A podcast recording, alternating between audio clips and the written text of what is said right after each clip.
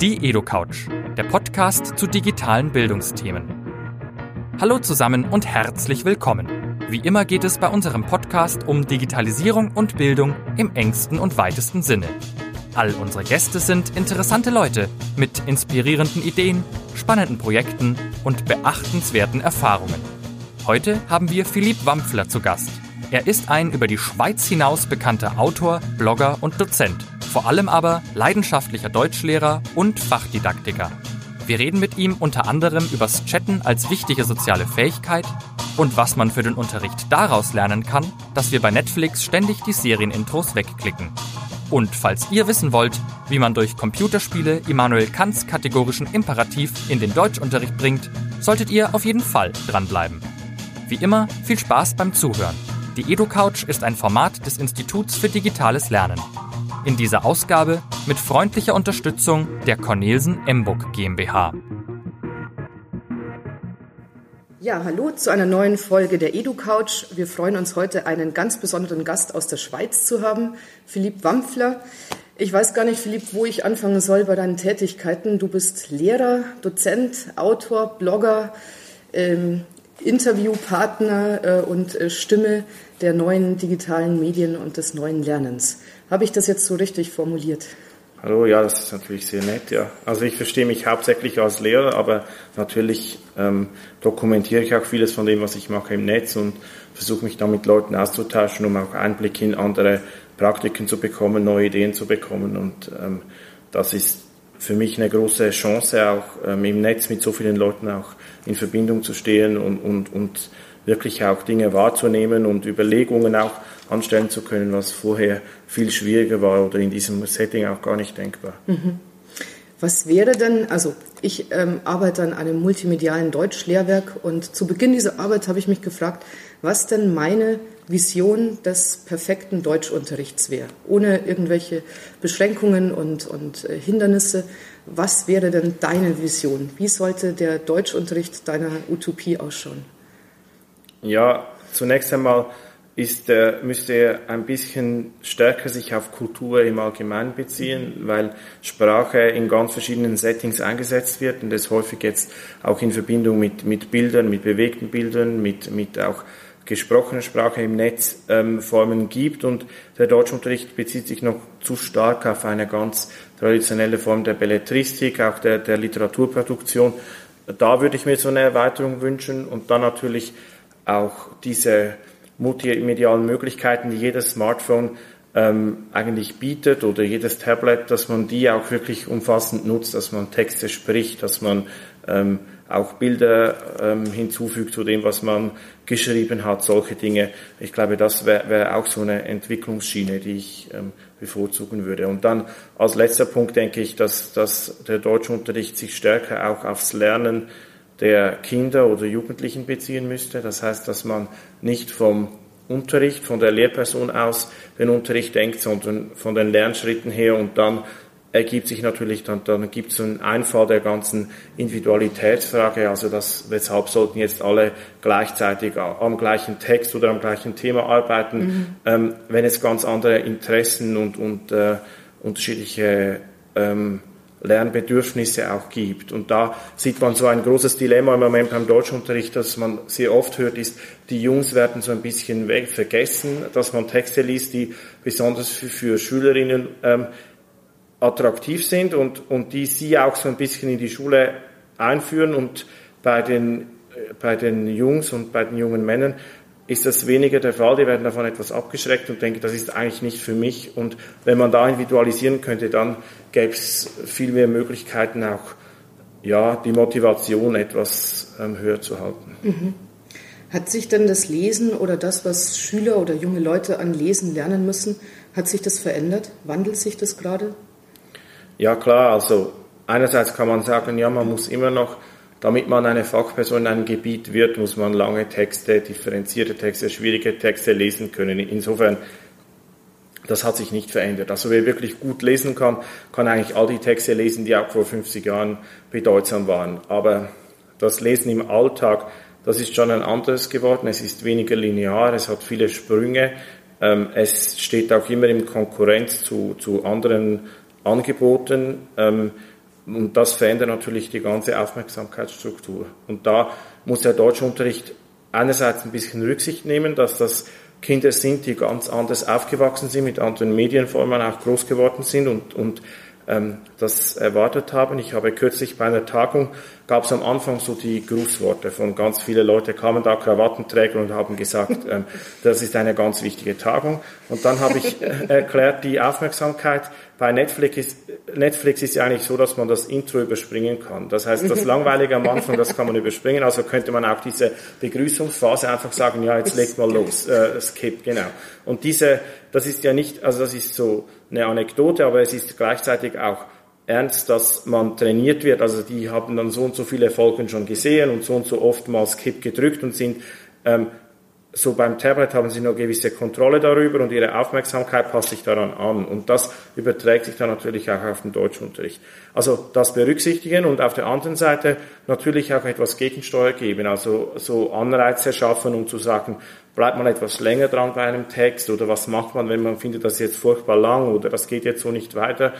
Da denke ich auch ein Training ist nötig. Es ist nicht einfach so ein Nachgeben, aber es wirklich ernst nehmen und gleichzeitig auch versuchen zu zeigen, man muss doch auch irgendwie mehr leisten oder sich auch etwas überwinden oder Geduld, das kann sich auch lohnen, so etwas zu vermitteln. Das scheint mir schon auch wichtig zu sein. Mhm. Ich habe so den Eindruck, dass äh, wenn man mit vielen Kollegen spricht oder auch mit den normalen Menschen, ähm, sagen alle, es, es, wird alles viel schlechter. Die Jugend kann schlechter lesen und schreiben und sie können sich nicht mehr konzentrieren. Bei dir höre ich jetzt raus, dass du weniger pessimistisch bist, sondern nur äh, eine Veränderung ansiehst, die beides äh, erfordert. Man muss noch so wie früher die gedruckten Texte ähm, ähm, lesen und damit umgehen können, aber man muss sich auch in dem Neuen bewegen können. Ähm, betrifft es auch das Schreiben? Ja, also mir scheint das sehr wichtig zu sein, dass man nicht denkt, so wie ich schreibe oder so wie ich lese, so müssen es auch die Kinder und Jugendlichen machen, weil das ist richtig, sondern dass man mhm. merkt, ich mache es auf eine Art und es gibt andere Arten. Und wenn man diese Wertung unterlässt, dann sieht man auch die ganz neuen Formen. Ich würde sagen, beim Schreiben gibt es so diesen, diesen Satz von einem amerikanischen Schreibdidaktiker, der sagt, dass ähm, junge Menschen noch nie so viel geschrieben haben wie heute. Und mhm. das ändert sich jetzt gerade auch, weil diese ähm, Chat-Programme natürlich stärker visuell und, und mit gesprochenen Texten auch operieren, aber gleichzeitig man muss so gut checken können und das heißt, um sozial erfolgreich zu sein, muss man heute über sehr gute Schreibkompetenzen mhm. verfügen. Nur sind diese Schreibkompetenzen immer informell und das, Schu das Schreiben an der Schule ist in formellen Kontexten. Ähm, und dann gibt's zum Beispiel so eine große Studie, die hat Kindern Tierfilme gezeigt und dann mussten sie beschreiben, was sie dort sehen. Und dann hat sie das in den 70er Jahren gemacht und ich glaube dann zweimal mit zehn Jahren Abstand und dann hat sie festgestellt, heute schreiben die Kinder viel weniger gut. Und ein kritischer Blick darauf hat gesagt, in den 70er Jahren haben die Schüler die Schule einfach als viel stärker formales Setting begriffen und haben gewusst, wenn unser Lehrer sagt, äh, ihr müsst jetzt was schreiben, dann müssen wir es auf die Art schreiben, wie wir in der Schule immer was schreiben müssen. Und heute, wenn da jemand kommt und einen Tierfilm abspielt, dann denken sie, das ist so, das ist ein bisschen Freizeit oder mal etwas mhm. lockerer, dann kann ich auch etwas lockerer schreiben. Und das bedeutet, das Schreiben ist immer auch ganz stark an Normen, an Erwartungen von einem Zielpublikum gebunden.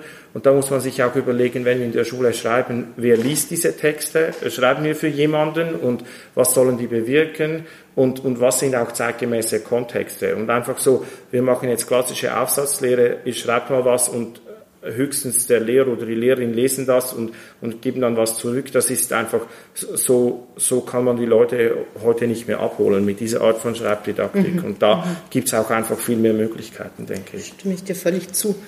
Ähm, du hast ja auch viel über, über diese neue, über deinen neuen Literaturbegriff für den Deutschunterricht geschrieben und ähm, beschäftigst dich auch viel mit Computerspielen und was sie für den Deutschunterricht ähm, mhm. bedeuten können. Kannst du das mal genauer erklären? Ja, also gestern habe ich ähm, ein Gespräch geführt über, ähm, es ging aus von, von einer ethischen Frage. Und zwar gibt es eine Formulierung des kategorischen Imperativs bei Kant, das ist so eine wichtige Regel in der Ethik, und die sagt, man soll Menschen immer nur als ähm, Ziel einer Handlung, als Zweck einer Handlung betrachten und nicht als Mittel. Also man darf Menschen nicht instrumentalisieren, sondern wenn man handelt, muss man für die Menschen handeln und nicht mit den Menschen. Mhm. Und jetzt kann man das im Alltag sehr gut sehen. Also man kann dann recht gut so ethische Probleme auf das anwenden.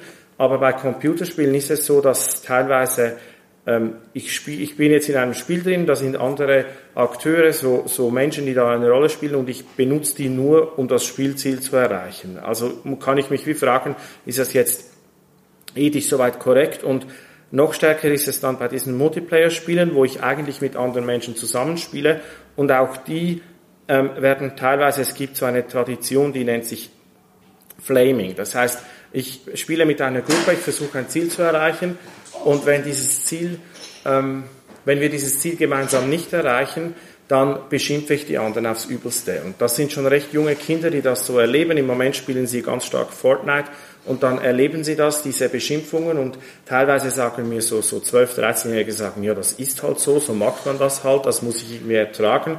Und jetzt scheint mir das etwas zu sein, wo die Schule auch die Aufgabe hat zu sagen, stell dir jetzt mal so ein bisschen ethisch-moralische Fragen. Was ist das für ein Verhältnis, was du mit diesen Mitspielern hast? Ähm, was, was passiert da auch sprachlich? Was, was macht das mit dir?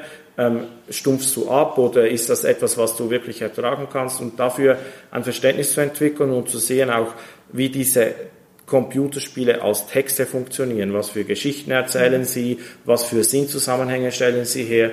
Ähm, das scheint mir schon sehr wichtig zu sein und es ist halt auch etwas, was, was zunehmend den Alltag von jungen Menschen auch bestimmt und was ähm, auch eine Art von Literacy, also von Lesefähigkeit ist, dass man sich in diesen Spielen zurechtfindet. Und dann einfach zu sagen, ja, ich spiele jetzt als Lehrer nicht so besonders gern oder ich interessiere mich nicht so dafür, das scheint mir dann nicht ganz ein zulässiges Argument zu sein, um sich diese, diesen Fragen einfach zu verweigern. Mhm. Also wäre ein erster Schritt, dass sich die Lehrer überhaupt mal öffnen und sich mal anschauen, was denn die Schüler da überhaupt zu tun.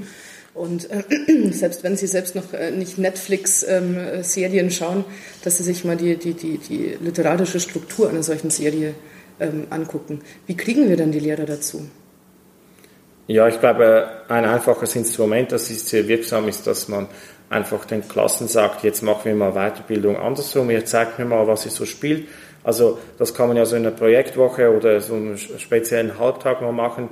Ähm, wie, wie, bringt mal eure Playstation mit, zeigt mir, was sie so spielt und dann erklärt mir mal, was man da machen muss. Und das gibt dann auch gleich den Schülerinnen und Schülern eine gewisse Verantwortung und da kann man natürlich auch eine Gruppe aus dem Kollegium zusammenholen und das ist dann nicht der, der Schulalltag, sondern einfach mal zeigen, ich interessiere mich dafür, ich nehme das ernst. Und viele ähm, Lehrerinnen und Lehrer, die machen das und die erleben das bei den eigenen Kindern mit. Das ist meist so ein mhm. Schritt, wo sie sagen zuvor, ich habe damit gar nichts zu tun und dann mhm. plötzlich, meine Kinder spielen das jetzt auch, ich verstehe jetzt auch so langsam, wie mhm. das geht. Und ähm, ich, ich glaube, das müsste etwas systematischer passieren.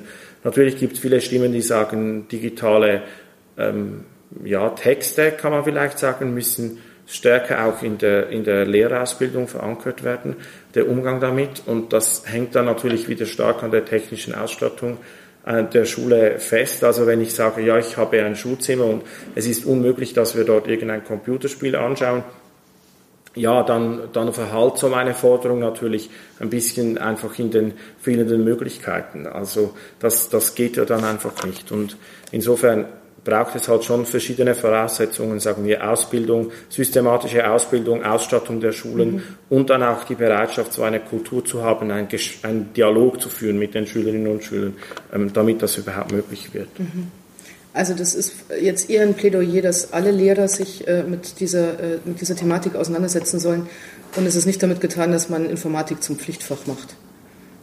Nein, absolut nicht. Also ich, ich spreche jetzt mal über den Deutschunterricht. Das mhm. gibt natürlich auch für den Geschichtsunterricht, gibt es auch viele Zugänge über Computerspiele, wo man sagt, ich verstehe eigentlich so wie ein System, eine Gesellschaft zusammen mit der Wirtschaft und der Politik, wie die interagieren und, und, was so historische Veränderungen auch bedeuten, wenn ich das in einem Computerspiel erlebe als Mechanismus.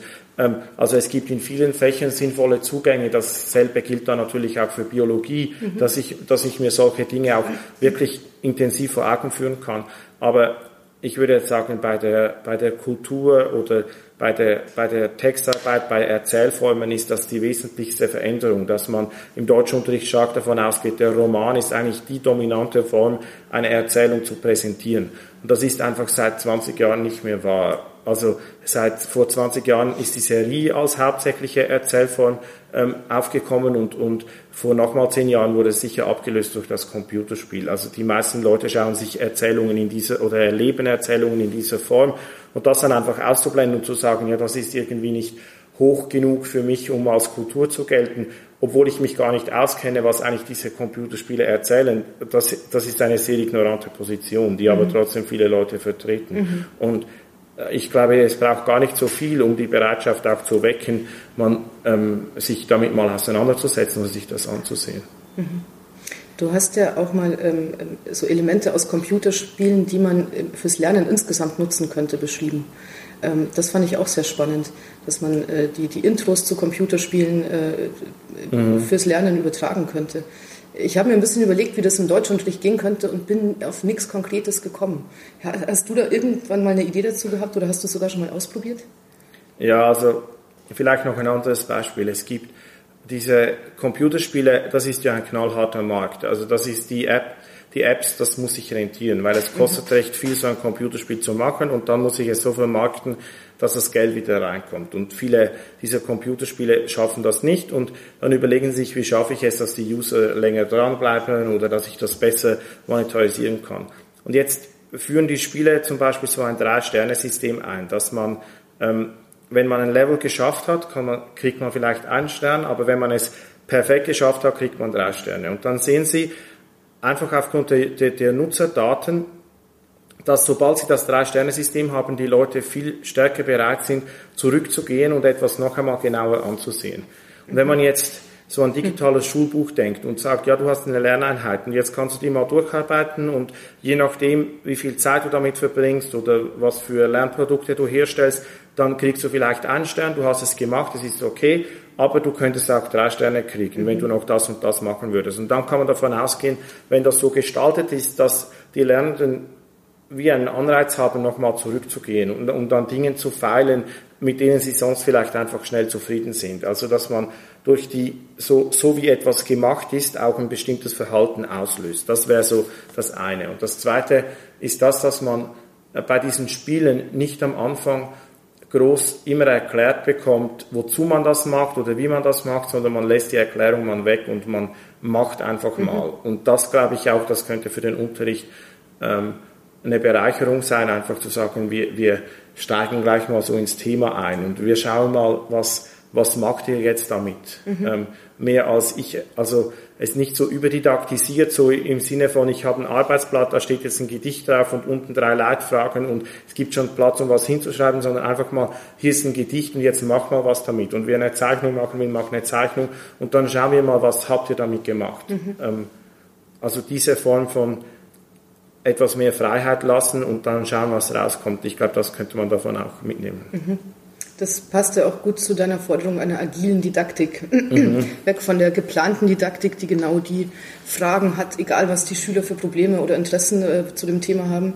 Ähm, wie, wie kann ich mir das in der Praxis vorstellen? Also, äh, ich, wenn ein Lehrer eine Unterrichtsstunde vorbereitet, ähm, ich glaube, viele haben einfach Angst davor, da, äh, sich einfach mal ins Ungewisse zu stürzen und zu sagen, na ja, da fällt mir dann schon was ein oder da habe ich dann vielleicht schon was dabei, was passen könnte.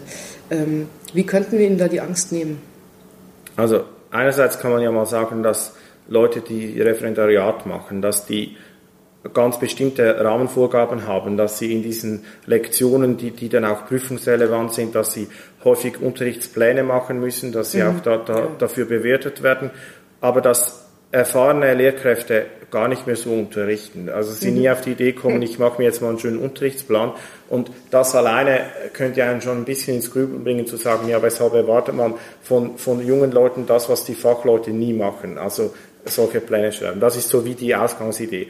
Und natürlich braucht es einen gewissen Mut und es braucht eine Kultur, dass man davon ausgehen kann, dass die Klasse einem auch sagt, wie das bei ihr ankommt, was für sie gute Lernformen sind und was weniger. Und das, ja, also das, wie man eine Kultur schafft, das ist noch schwierig, das anzuleiten. Es braucht natürlich, das sind kleine Schritte, immer wieder Gesprächsangebote und ja, das kann man sich eigentlich wieso so merken, dass man sagt, ja, am Ende der Lektion frage ich mal oder am Ende der Stunde frage ich mal die Klasse, wie war das jetzt heute?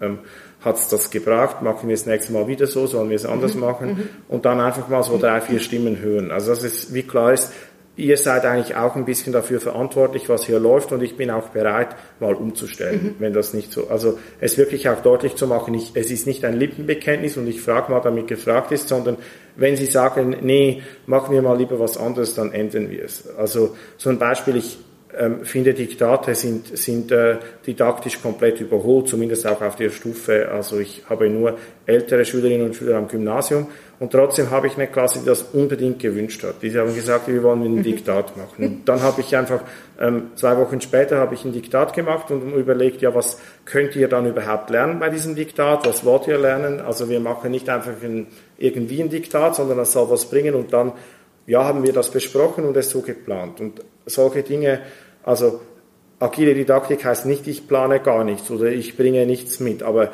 ich weiß vielleicht am Anfang der Stunde noch nicht, was in den letzten 15 mhm. Minuten geschieht, weil je nachdem kommt eine Frage auf, die so interessant ist, dass wir einfach dafür die Zeit brauchen ja. und dann will ich nicht die Lektion künstlich schließen. Ja. Zum Ende unseres Gesprächs, wenn ich es mir so überlege, haben wir jetzt weniger über irgendwelche Apps oder konkrete äh, digitale ähm, ähm, Arbeitsmittel gesprochen, sondern ganz viel über eine neue Art von Lernen äh, an Schulen. Bist du zufrieden damit oder hättest du gerne äh, mehr technische Fragen bekommen?